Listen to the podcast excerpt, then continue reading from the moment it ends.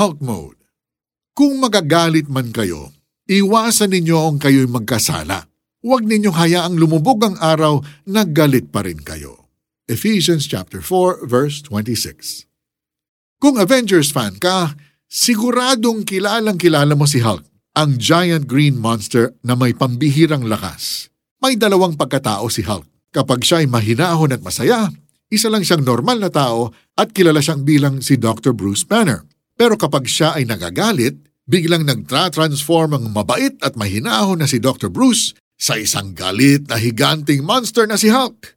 At kapag lumabas na si Hulk, magtago ng lahat dahil wala siyang pinipiling saktan at sirain. Kapag nagalit si Hulk, walang nakakapigil sa kanya na ilabas ang kanyang galit. Nakakatakot, di ba? Pero kung titignan natin, may pagkakapareho tayo kay Hulk. Para tayo may dalawang personality. Isang mabait at mahinahon na side at isang angry monster side. Maraming taong nasi-switch on ng Hulk mode kapag sila ay nagagalit.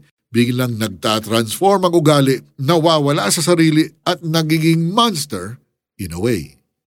Halos araw-araw din ay may napapanood tayo sa balita ng mga krimen na bunga ng sobrang galit. Maraming taong napapahamak ng dahil sa galit. Nakakapanakit ng kapwa, nakakapatay, at nakakasira ng mga gamit. Marami ring masasakit na salita ang nabibitawan at mga relasyong nasisira ng dahil lang din sa galit.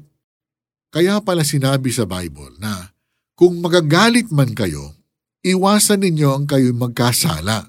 Huwag ninyong hayaang lumubog ang araw na galit pa rin kayo. Ephesians 4.26 May mga pagkakataon na tamang magalit, pero maging maingat tayo na huwag lumabis ang galit. Iba kasi talagang epekto ng galit sa atin. At kapag hindi natin natutunan kung paano i-handle ng tama ang ating mga galit, tayo ay maaaring makasakit, mapahamak at magkasala. Kung titignan natin ang buhay ni Jesus, makikita natin na naging maingat siya sa galit.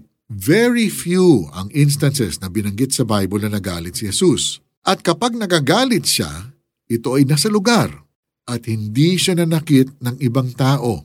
Alam ni Jesus na ang galit ay isang dangerous na emosyon, kaya naging lifestyle niya ang maging mahinahon at mapagtimpi. Hindi kasama sa karakter ni Jesus ang pagiging magagalitin. Rather, ang sabi sa Bible, He is slow to anger and abounding in love. Nawa ay maging kagaya tayo ni Jesus at hindi ni Hulk pagdating sa pag-handle ng ating mga galit. Let's pray. Lord, help me to be slow to anger and slow to speak just like you. Bigyan ninyo ako ng self-control at gentleness sa mga oras na gusto ko nang magalit.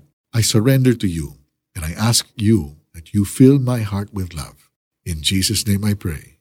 Amen. How do we apply this verse? Iwasan ang magsalita kapag galit. Subukang umiwas sa arguments at magsalita lagi ng mahinahon. Huminga ng malalim at manalangin. Pag-swipe left para pumunta sa inyong prayer list, kung magagalit man kayo, iwasan ninyo ang kayo'y magkasala. Huwag ninyong hayaang lumubog ang araw na galit pa rin kayo. Ephesians chapter 4 verse 26. For the 700 Club Asia, I'm Mari Kaimo. May God bless you richly today.